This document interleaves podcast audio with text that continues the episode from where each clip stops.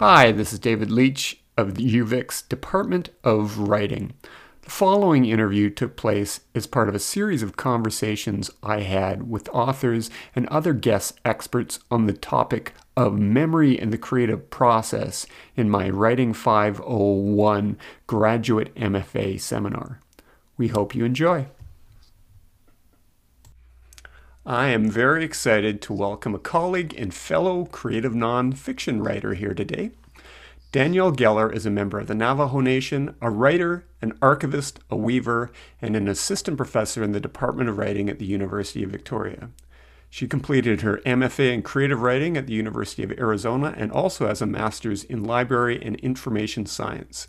Her memoirs and personal essays have appeared in Brevity, The New Yorker, The Paris Review, and other major journals. She won the Rona Jaffe Writers Award in 2016 and just released uh, her memoir Dog Flowers with One World Random House. Welcome, Danielle. Thank you. Very excited. Very excited to talk about my book with you and archives and memory. Like those are my favorite things to nerd out about. Fantastic. Well, we always begin with this question. I mean, this is a series on, on, on memory. What is your first memory of wanting to be a writer or a storyteller or writing or, or telling stories?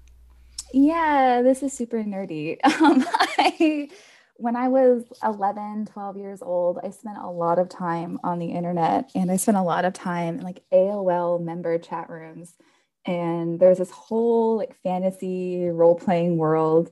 Um, and I had this group of friends where you were basically just writing these collaborative stories together and I was like the leader of a wolf pack, and we were writing all of these wars between the different like factions of wolves. Um, and you know that was sort of when I think the seed of writing really like took root in in my life was writing all these silly stories about our wolves and yeah I don't know. I, think that's actually a cool origin story. I got into writing by being the leader of a wolf pack. I think it's better than mine. Uh, congratulations on the publication of, of Dog Flowers. It's a beautiful, powerful book. Uh, it explores memories of your family just through a variety of lenses. And uh, I was telling the students it would be a perfect required reading for future versions of this course. Um, um, how does it How does it feel to have your manuscript of memories finally out into the world amongst readers? Yeah, it's. Um it's a it's a weird book to be completely excited about because I share a lot of things that um, you know that are that that make me feel vulnerable, but that also you know like I'm worried about or I would had a lot of anxiety about how my my sisters especially would feel with a book out in the world because even though it is you know my story I lived it um, they were living it with me. Um, and my one of my sisters, the the sister that I grew up with, who is is most present in in the book, we had a lot of back and forth over the years about you know she's like why can't you write it as fiction? Like why can't you change the names? Why can't you you know like why does it have to be nonfiction? Um, and i think we're in a, in a good place now about it but that was certainly the most anxiety that i felt about the release of the book. Um, and and now I'm feeling better, but there's, there's still that anxiety there. Yeah. Great. Well, the memoir is interesting because it, reproduces a lot of family documents, such as photographs, uh, letters, even a job application to tell the story of your mother and, and your your relationship with her memory, both before and after her death. And and rather than just being thrown in them, you you embed these documents in the text with this kind of precision and care of, of an archivist, and you include details of the description and their provenance. Can you do you want to talk to us about your how your training and experience as a librarian and, and archivist shape your approach to using documents and photos both to access memory and, and within your own creative process? Yeah. Um, you know, I I went into this book with that background and this idea that you know, documents can have evidentiary value. And, and often that's why archives and institutions who hold records they're collecting these documents because there there is some inherent value they're believed to possess to you know showcase or document some moment in history or some some social or political movement. Um, and I was aware as I was processing my mother's letters and diaries that she wasn't a person that you would usually you would expect to see in the archival record. You know, like there's no institution out there clamoring for my mother's belongings. Um, you know, she's not a, a politician. She's not an activist. She's not the kind of person that you see who would who would normally have their things sort of bought or or donated to an archive. Um, and and so part of part of the project when I first started it was well why why isn't she a person who would be represented? And um, you know archives have seen a lot of change. There are a lot of community archives now that have very specific missions and like the, the kinds of things that they're collecting. And so part of what i was doing and and when they're making these community archives you know the the records they're creating to describe those archives like the records that and really informal they're not complete but, but that's sort of what i was modeling the descriptions of the the documents um, off of were these institutional records and, and the goal of those is often to help a researcher just to find or locate the material um, there's some tension between historians and archivists about you know, like a historian will be like, I discovered this thing in an archive and no one knew what was there. And the archivists are like, well, we knew it was there. You know, we took the time to describe it, but but you're just doing more with it. Um, so there's some tension there. Uh, I think I'm I'm getting off track a little bit, but the the bigger point is I, I, had this background knowledge that that a lot of these community archives, especially when they're they're dealing with indigenous records, they are not just relying on the archivists who, you know, are trained, are educated, are coming from a different class, different background, different community to describe those objects. But now they are inviting elders and community members to come in and describe those objects within the larger context. And so I was I was using some of the technical, um, you know, LCSH vocabularies or I was looking at, you know, specific subject headings that people would be using for some of these, these records. And I was using the specific format that the Getty Arts and Architecture thesaurus uses for these objects. And so I was borrowing some of that institutional language, but at the same time, I couldn't, I couldn't stop myself from giving more of like my memory or, or my association or, or what I knew about, about these objects as well. Great, thank you. I, I, yeah, no, it's a wonderful kind of blurring those those borders. Um, writing and publishing about uh, family members can be uh, emotionally and ethically fraught at, at, the best of times. And in your memoir, you describe your mother attending a reading, uh, I think you gave as an undergraduate, after which she tells you, Why would you write something like that? And then you admit that you, uh, quote, you did not write another essay, did not write at all until after she died, which is just kind of mm-hmm. heartbreaking. And then later you describe how writing about your mom based on this kind of box of belongings uh, that you inherit felt, quote, like Christopher Columbus discovering the Americas, laying claim to things that are not mine, which is just such a kind of poignant line. Uh, can you mm-hmm. talk about the, the challenges of writing about family and just the emotional weight of the, of the work? And how do you decide what to include, what to leave out, what to share, and, and, and, and whether to publish uh, it or, or not? And, and uh, tying it maybe into that, that metaphor you I use of how it can feel like colonizing someone else's life and memory.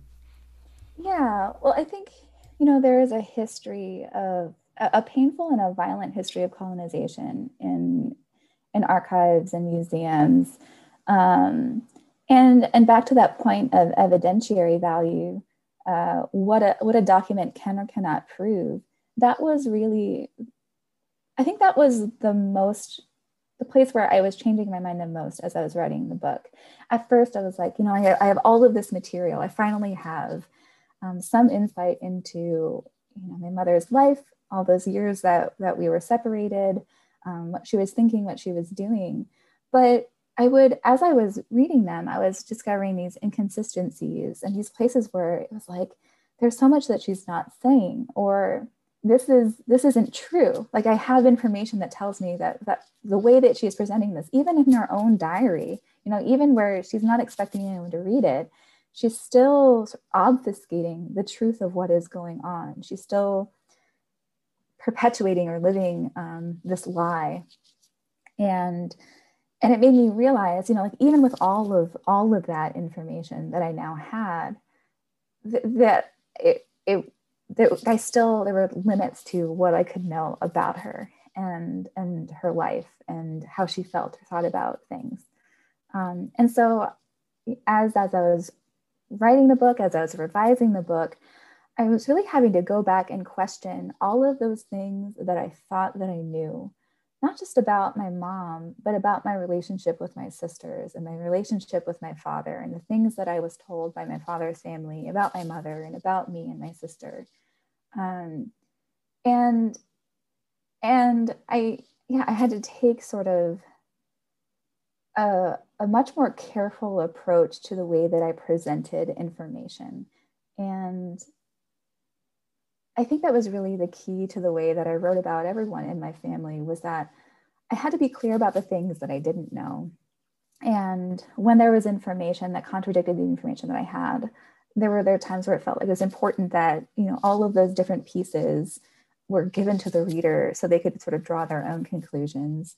Um, and yeah, and, and really like this book, writing this book um, shifted my my position within my family um, quite a bit. Oh, interesting. In, in in what ways did it shift your position? Yeah, well, I used to think that um, you know, growing up, I was I was told that like I had to take care of my dad and I had to take care of my sister, and and I was like sort of the center caretaker. Like I was sort of being pushed into like a, a the role of mother, um, and I, I kept hitting resistance, especially with my sister Eileen, where you know like you're not my mother, like you can't tell me what to do, like you don't know what's going on in my life, and for a long time i'm like you know what? You're just running away from your problems. You're avoiding like the hard truths. Like i had this this feeling like this righteous like anger towards her that that actually like i did know what was going on and if she just listened to me you know like if she just did the things that i told her to do like she wouldn't follow in the steps footsteps of her parents and and like this, this book helped me realize that like not only was I pushing her further and further away from me, but like I didn't have all the answers. And there were a lot of things that were different about the way that our lives played out. Um, and it made total sense that that she, um, you know, like had the relationships that she had and struggled with addiction the way that she did, and and that I wasn't supporting her. Um, and I, I was like causing her real harm. Yeah, it's interesting yeah, because I've had some of the most difficult sections to read, and it sounds like to, to write are those ones about your sister Eileen, mm. because you mm. go off in, in such divergent life directions. Is is writing about sibling a sibling different than writing about our parents? I mean, I guess there's a sense that our parents brought us into the world. We can we can kind of speak back to them, but writing about a sibling, um, it, it might feel feel different, does it? Yeah, I I don't I, I think that I felt like I had a different responsibility when I was writing about my sister than when I was writing about my fam- my my dad and my mom. And part of it was that, you know, my mother had passed away. And so that was a totally different consideration, right? Like she's not here to speak back. She's not here to say like what was right or what was wrong or what might have been misrepresented. Um, and so I had to be that was one way in which I had to be careful and not to like overstep um, in a way that that felt untrue uh, or like I was overstepping. Um, with my father, he he was he, that was a different you know situation because he had read an early draft. Um, I think he's the one who uh, I don't I don't know if I want to say like is portrayed the worst, but I think that in some ways he caused some of the most harm in the family and I don't do a lot to to hide or bury that truth. Um, and he, when he read it, he, I don't know, I thought that maybe like we'd have a, a conversation or he would apologize or, you know, like we, we would be able to do some of that like work to repair it. But he was just like, yeah, you know, like, like this one thing was wrong. Like I had said he'd been dishonorably discharged and he's like, I wasn't dishonorably just discharged. Like this happened. And like that was the one thing that he corrected, which was it felt bizarre and weird, but it just wasn't a conversation he was able to have. Um, and with my sister, I think that the the di- main difference was is like I was thinking about that relationship as one that's going to last a lot longer and one that is very important to me and that I want to take care of. Okay, uh, yeah, that makes sense. A bit of a shed. I, I was really struck by the, the repeated images of, of birds that punctuate the, the metaphor. How does the natural world figure into your, your memory process, and how do you use kind of natural images or poetic images and techniques to to uh, deepen the, the main narrative of your prose?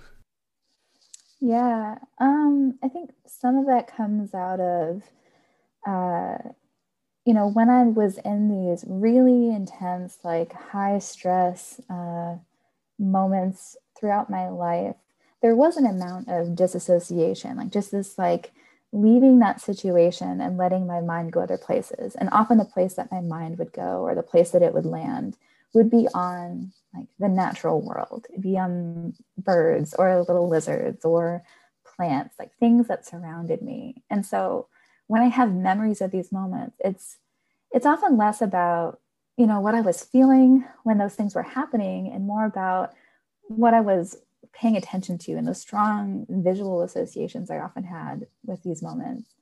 Um, but I think especially with like birds and animals in the natural world, like that was where I found peace. And I often lived in like these really urban, like chaotic environments. And so, you know, I have really strong memories of being in Boston and just feeling like I needed to escape the city. And the one place you could go and like consistently find green spaces were cemeteries. And so I'd just be like in cemeteries with my binoculars, like looking at birds. And it wasn't because I was like, you know, like super got like goth and like you know, like wandering around with the dead. It really just was like that was the best place I could go to watch a bird and just breathe. That's great. I mean, you write about uh, your family at length in your book, but also in uh, your shorter, fragmented uh, forms like The Origin of My Laugh and, and other uh, lyric essays. What is it like returning to certain memories and kind of relooking at them or reworking them through a, a different genre or, or a lens?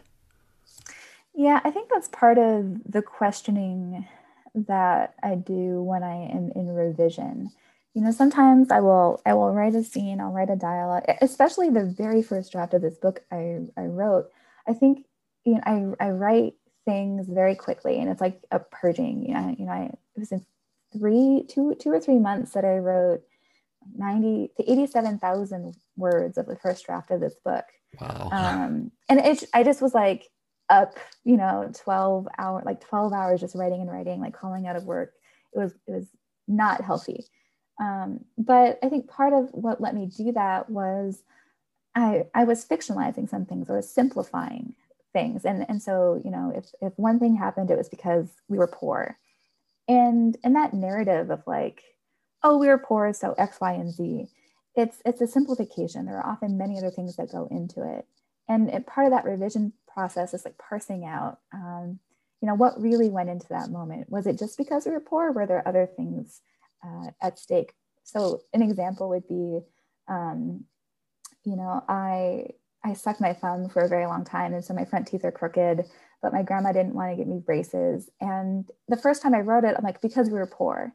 It's like, well, you know, we had like we were we were like low income kids. We were like poverty level. Like we had health insurance. Like it would have been mostly covered. So it wasn't that it was it wasn't entirely that we were poor. It was actually that my grandmother had gotten braces for one of her kids when he was younger. And and you know like it hurt. It wasn't comfortable. And she couldn't handle it. She could not handle that he was a little a little bit uncomfortable. Um, and and that's why you know it's part of why she became such an enabler to my dad. She couldn't handle even like a little bit of his discomfort. And so it wasn't that she um, it wasn't that we were poor. It was actually like this much more like complex reason.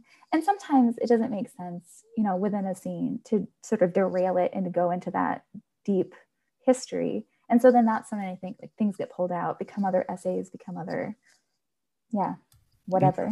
oh yeah, no. Uh, in the memoir, you describe a fellow um, MFA student criticizing your writing or commenting your writing as angry, and yet this manuscript actually feels like one of the least angry memoirs I've, I've read. I mean, the, tone feels kind of more open, loving, understanding, and honest about your family's struggle without sugarcoating any of it. But you, you describe them as individuals who each walk their own paths and make their own decisions, even when you don't agree with them. I mean, how did you kind of uh, find that tone and perspective for the memoir. And I guess uh, along with that, how do you react to that kind of uh, almost tone policing that suggests certain writers need to kind of mute their uh, emotions? Yeah, no, that was a really that was a really hard day when I got and it was interesting because um, the way that that workshop worked, you know, all of our feedback went into this combined folder in Dropbox. And so we could all like read the letters that other people were writing, um, the members in our in our class.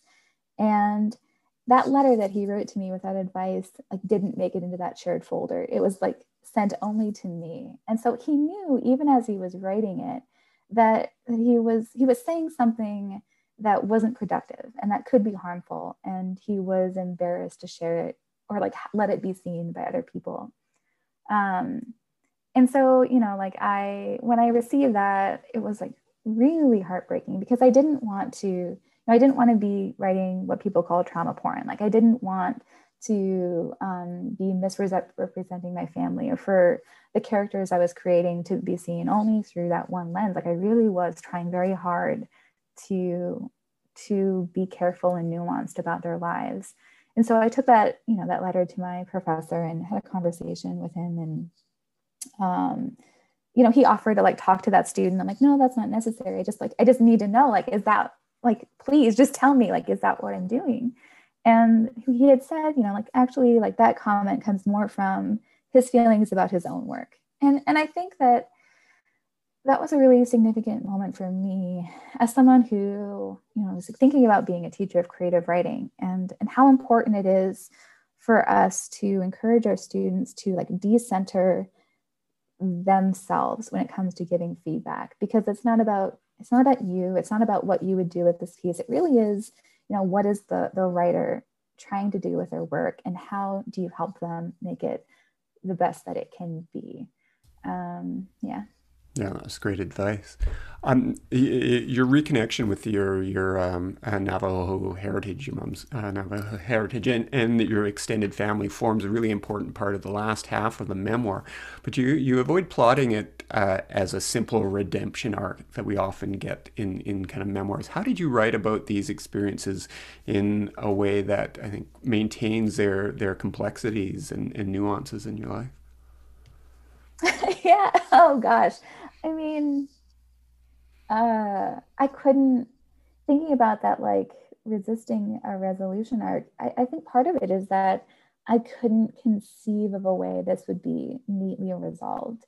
Um, there were there were so many threads, so many lives on the page, and you know, as you know, I turned in the first draft of this book for my thesis project um, a month before I got married to my Canadian husband and moved from Tucson to Canada, you know, six months after, like less than six months after we had first met, started talking. So, like, it, I, I think one of the problems is like my life kept changing so dramatically. Like, I was moving across country, and, and you know, after after that event, then like a year later, uh, I get this job, and then we're relocating again. We're moving to Victoria, and suddenly I'm a professor at a university, and my sister is pregnant and having a baby and struggling with her sobriety. And so you know it's it's like well how does a life end or tie up neatly? And, and i don't think i think that a lot of memoirs that that give you that neat resolution at the end um, aren't being totally honest. And they're and they're sometimes like projecting into like well people love those like stories of resilience where a person can overcome any situation and if they're like internally like strong. But i think that it's it leans too heavily on like the like this person is exceptional. Um and that wasn't the story that didn't feel authentic or real because i still struggle with my mental health and i i struggle with like how do i support my sister? How do i not enable my sister? Like how do i keep those relationships going? And so life goes on these things continue and keep moving forward. And all i could think to do as i was turning in this last draft last draft to my editor was you know where do those things where are those things currently? And and how do i feel currently about those things? And and maybe even a glimmer of like what am i looking forward to? Like what do i what I hope will happen? Even though you know hope is feels like a dangerous thing to me sometimes like I, I don't I don't hope for too much um, I keep them small and manageable. Oh, in, in your uh, uh, wonderful essay, Blood Quantum, you mentioned how your memory, this very early childhood memory of, a, of a visit, your visit back to the Navajo reservation with your family, uh, you pieced it together from other people's stories, a photo from that trip, and, and your certificate of Indian blood. Can you talk a little bit about how our memories are often these kind of composites put together from different sources? And it, it kind of struck me that this idea of a composite memory seems to kind of connect to that, that creative process that you describe of, of Navajo rug weaving. I mean, is there a connection there as well? Yeah, well, I think you know, I think our, our memories are composites, and sometimes memories can contradict or conflict each other, and that that that sometimes there are different self. I, I don't know. It's like there are, are different versions of us inside of our own brains where there you know for me there's the one that's that's the realist. And you know like when i start when i start to hope or like plan for like the best thing that could happen there's this other part of me like well here's all the ways that it could go wrong. And so I, I think that when i have like when i'm experiencing these memories those two selves are often recording like slightly different versions of them or and, and then one sometimes like gains prominence and i think a lot of the work that i've had to do in in my relationships as an adult has been to figure out like which voice is dominant here and which one is trying to convince me that you know every human interaction you're interpreting that interaction based on not just like that person your relationship with that person your history of that with person with that person but the long long history of of relationships you've had like that one and i think that's that's a way in which like i've learned to keep myself safe is well, I, I, lump people into these groups and like this kind of person is going to treat me this way. And when they say this, they, they actually mean this. And i am starting to have to unlearn some of, of that because it keeps me safe, but it also isolates me from people and it makes it hard to trust people and it makes it hard to open up to people. Great, thank you. Uh, you're you're a bit of a tangent here. Your book touches on the importance of online spaces and communities, and especially massively multiplayer online games in, in your life. I think at one point you go on and Club Penguin with your little sister, and you, you, meet, you meet boyfriends and your future husband in online games like World of Warcraft. Can you talk to us about how these these online uh, worlds in which we often adopt new personae and actually build lasting relationships and, and communities communities affect our sense of identity and even shape our memories? I, I understand your current writing project is, is tackling some of these issues. Yeah, I think you know that's sort of the one of the next projects like books i'm not sure exactly what form it will take but but that is sort of the next thing that i'm working on is is this maybe collection of essays about gaming online gaming communities and video game addiction and especially relationships that that people form and, and experience in those online spaces. Because you're right that a lot of it is you're constructing an identity. Um, and and i think a lot of the spaces that i that i've been in you know the people that you meet are still very much the people that they are. Um, it there's there's not as much as the well like you can be anyone or anything. I think people still want to be themselves. Um, but oh, what was I going to say? Um, but they can also be so they can be like great spaces where if you have trouble forming like relationships in real life for whatever reason, you know, especially when I was in central Pennsylvania, it was because I was brown in a very conservative, very racist, you know, like there were like KKK marches uh, downtown when I was in high school. um, and Confederate flags all over the place. And so it was very difficult to develop like strong friendships in in that physical space. And so that's why I was looking online. Um, but but people who are are looking for relationships online aren't always honest about sort of all of the emotional baggage they're bringing into those spaces and um, you're you're having fun you're like having a good time.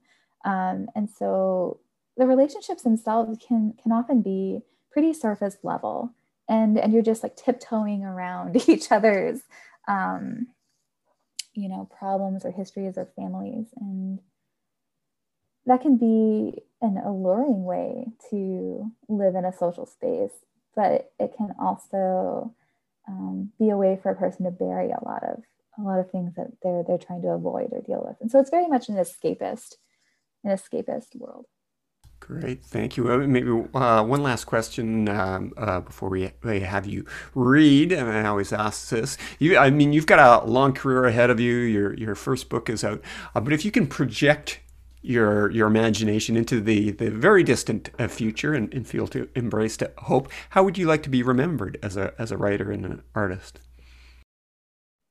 Oh, that's, uh, that's like a, a hard question to answer. I'm not entirely sure. Um you know like i that i i think honesty is is really important to me. Um i love uh yeah honesty. And then uh, i'm okay if, I, I think people think this book is is a little bit dark.